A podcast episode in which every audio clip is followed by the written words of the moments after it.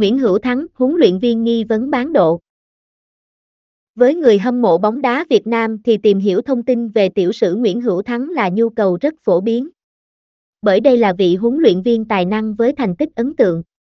Cùng theo dõi những nội dung ở bài viết bên dưới để hiểu hơn về nhân vật lẫy lừng này nhé. Huấn luyện viên Nguyễn Hữu Thắng là ai? Nguyễn Hữu Thắng có tên đầy đủ là Nguyễn Hữu Thắng, ông sinh ngày 2 tháng 12 năm 1971 tại thành phố Vinh, tỉnh Nghệ An. Tuy nhiên, quê gốc của ông lại ở huyện Đức Thọ, tỉnh Hà Tĩnh. Trước khi trở thành huấn luyện viên, Nguyễn Hữu Thắng tham gia chơi bóng với vai trò là hậu vệ của câu lạc bộ Sông Lam Nghệ An. Đặc biệt, ông còn từng giữ vị trí đội trưởng của tuyển Việt Nam giai đoạn 1997 đến 1999.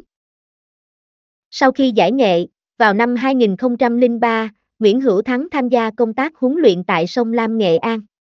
Sau đó, ông chuyển sang dẫn dắt Hà Nội T và T rồi lại quay về với đội bóng cũ quê hương.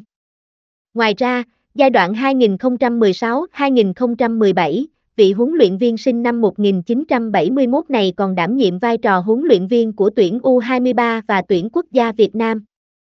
Hiện nay, Nguyễn Hữu Thắng đang nắm giữ vị trí chủ tịch kiêm giám đốc điều hành của câu lạc bộ bóng đá thành phố Hồ Chí Minh.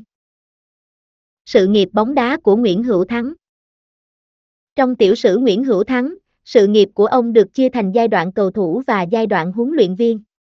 Chi tiết sẽ được thống kê như sau. Sự nghiệp cầu thủ trẻ Nguyễn Hữu Thắng so với bạn bè cùng trang lứa là bén duyên khá sớm với bóng đá. Vào những năm 1980, khi còn học trung học, ông đã tham gia lớp tài năng bóng đá được tổ chức bởi Sông Lam Nghệ An. Đây là một câu lạc bộ bóng đá chuyên nghiệp của làng thể thao Việt tại Nghệ An. Đặc biệt, không chỉ có bề dày lịch sử, câu lạc bộ này còn đạt được nhiều thành tích ở các giải lớn nhỏ trên toàn quốc từ cúp quốc gia, vô địch quốc gia hay các giải trẻ.